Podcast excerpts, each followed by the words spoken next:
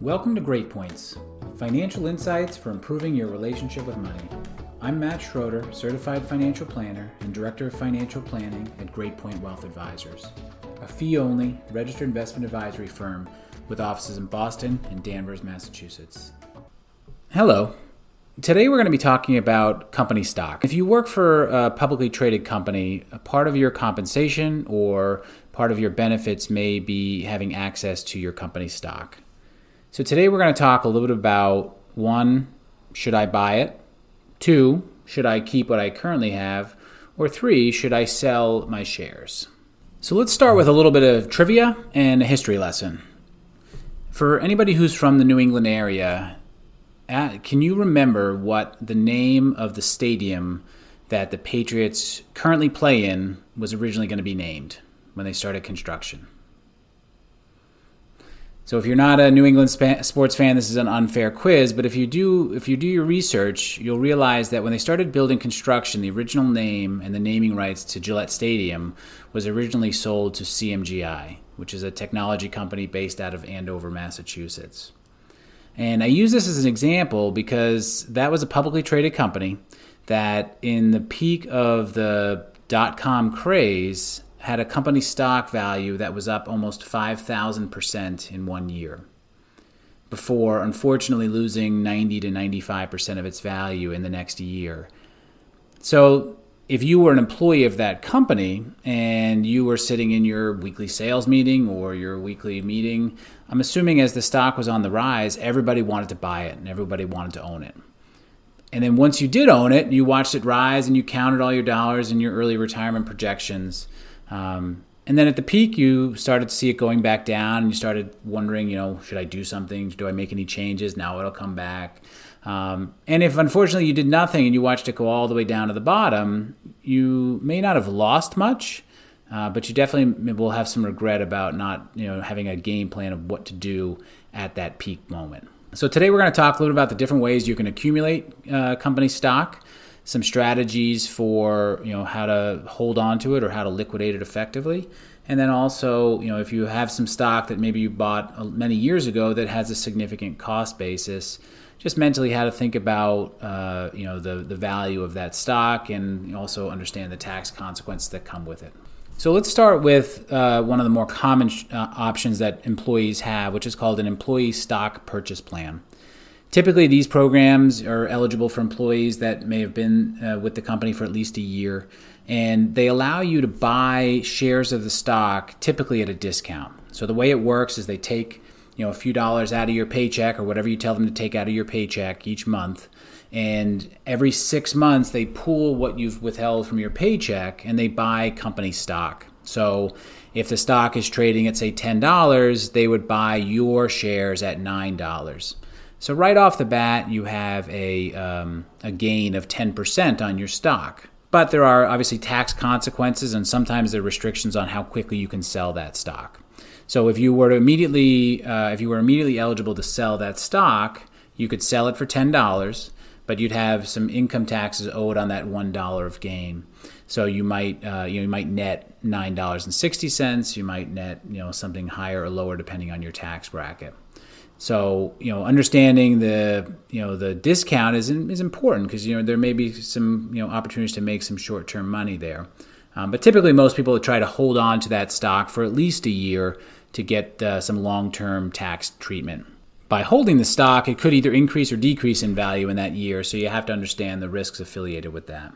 When we talk to clients about employee stock purchase plans, you know, ultimately we are talking about liquidity and cash flow. So if you put money into this account to buy this stock, but you might need it in three months, eh, sometimes it's a little tricky to get those dollars out. So if it's money you're going to be using to, you know, buy a car or down payment on a home in the next three to six months, even though there is a chance for a return on the stock, it's usually not the most effective method. We're also talking about how much of the company stock they may already own.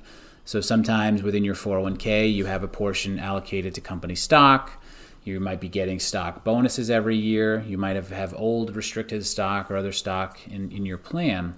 Um, so you want to just understand how much exposure you have and does it make sense to be buying more of that company stock. The second type of uh, way to accumulate, or we see clients accumulating stock, is through stock bonus plans. And these are typically uh, once a year you get your bonus, and they give you sometimes some cash, and other times they give you shares of the company stock.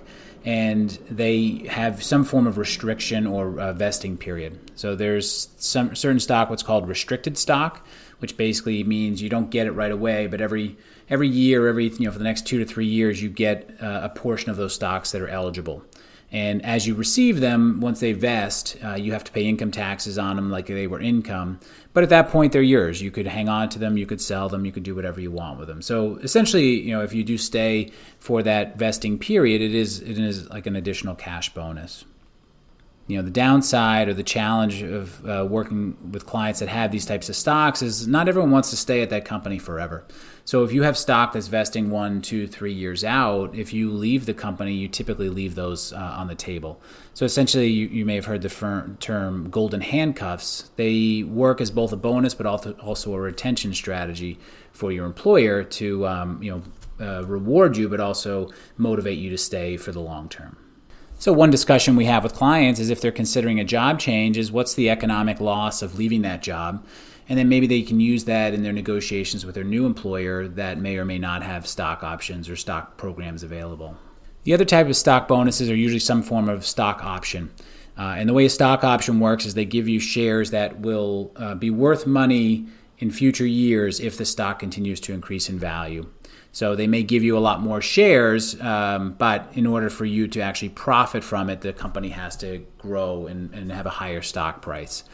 So these can, if if you're in a, a, usually a smaller company or a startup or a growth oriented company, these can be really powerful accumulation tools because if the stock price does double or triple or quadruple in your time there, you're going to benefit in all that upside. Um, you know, the risk is if the stock stays the same or goes down, that bonus may not be worth a lot in dollars and cents to you.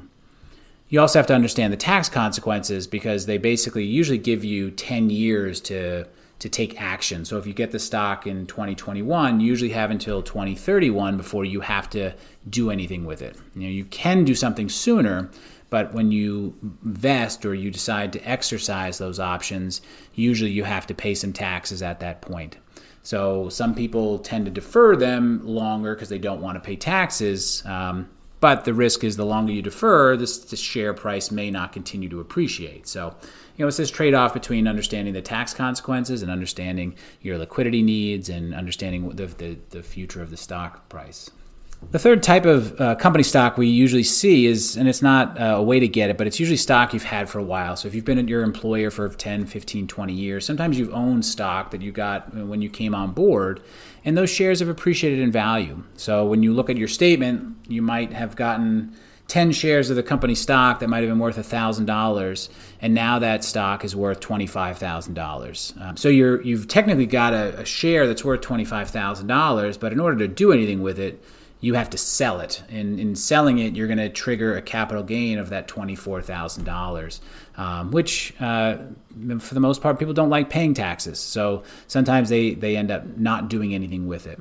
So when we talk with clients, or as you think about your financial plan, um, you have to understand that yes, there are taxes to selling stock, but you don't want to not do the right thing for your financial plan just to avoid having to pay a little bit in tax.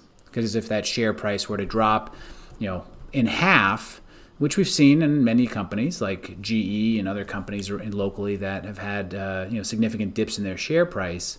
Yes, you didn't have to pay taxes, but you lost 50% of your value. So you would have been better off paying a little tax and having that money diversified or you know put into the equity in your home or you know bought a new car. So if you're uh, listening to this and you have some shares or you're you know taking a job offer and there's a company stock on the line, you know, you might be asking yourself, or you want to ask me, what should I do?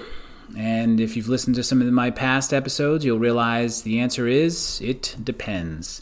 Um, you know, what we would have some dialogue around is okay. Well, uh, what is the time frame for your goals? So if you have a student going to college in two years and you think your stock price might go up, you probably shouldn't be buying company stock because in two years it could go down, um, and you need that money to pay tuition. So you have to understand your time frame. On the flip side, if you're a newer employee and you've got a long time frame, you know, buying some extra stock and being able to hold on to it might make a lot of sense. The second thing you have to ask yourself or you know weigh into your, your discussions is the tax rates. So right now, capital gains rates are pretty low. Uh, income tax rates are relatively low. So if you believe that um, you know the the tax rates ten years from now are going to be higher, you have to think about what we refer to as the tax equivalent value of your stock. So if you have a stock that's worth hundred dollars, but you have to pay tax on half of that, if you have to pay tax on fifty dollars and the government gets to keep their fifteen dollars, you really only have eighty five dollars of spendable money because you can't spend the stock. You have to sell the stock, pay the tax, and spend what you what you net, which is about eighty five dollars. So, if you're sitting on a significant gain in any of these stocks, and you're thinking, well, you know what, I, I just don't want to pay taxes right now.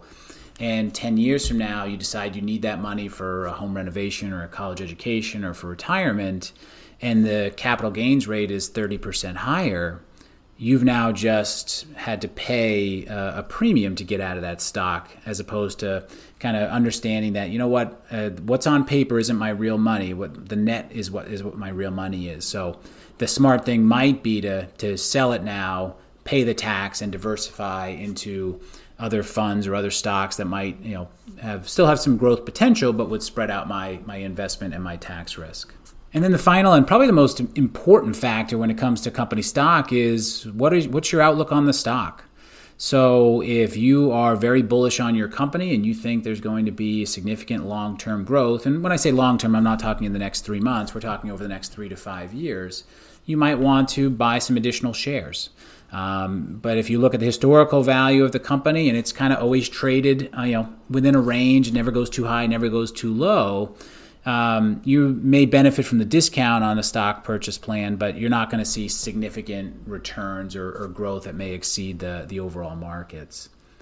Um, if you on the and if you also you know obviously you can't do any insider trading, but if you have a feeling that the stock may be heading for some challenging times, either due to you know legislative things or things that are in the economy, now might be the time to kind of take some of those stocks off the table and you know pay the tax, diversify your dollars into other assets, or you know uh, you know paying down debt or whatever it may be.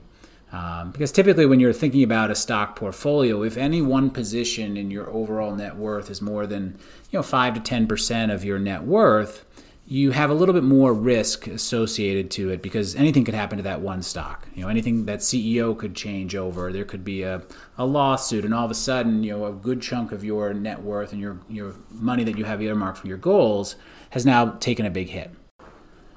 One of the reasons why this is such a hard topic is that stock trading and, and company stock tends to be very emotional nobody wants to miss out or sell the stock and have missed out on that huge growth up, upswing. You look at like what's happening with things like Bitcoin and Tesla stock. Um, but on the flip side, nobody wants to regret losing money if they don't sell. So uh, ultimately, a, a, good plan or strategy has to have a discipline around when to buy and when to sell, and not necessarily looking at what you missed out on or what you lost out on, but you know, did you benefit the way that kind of aligned with your overall goals and plans? You know, because when it comes to your company stock and your stock selection, there's not a right choice for everybody, but there's definitely a right choice for you. Now, I hope you can apply some of what you heard today to improve your relationship with money. And thanks again for listening. Until next time, on Great Points with Matt Schroeder. Great Points is hosted by Matt Schroeder. Great Point Wealth Advisors is a registered investment advisory firm regulated by the Securities and Exchange Commission in accordance and compliance with the securities laws and regulations. Great Point Wealth Advisors does not render or offer to render personalized investment or tax advice through Great Points. The information provided is for informational purposes only and does not constitute financial, tax, investment, or legal advice.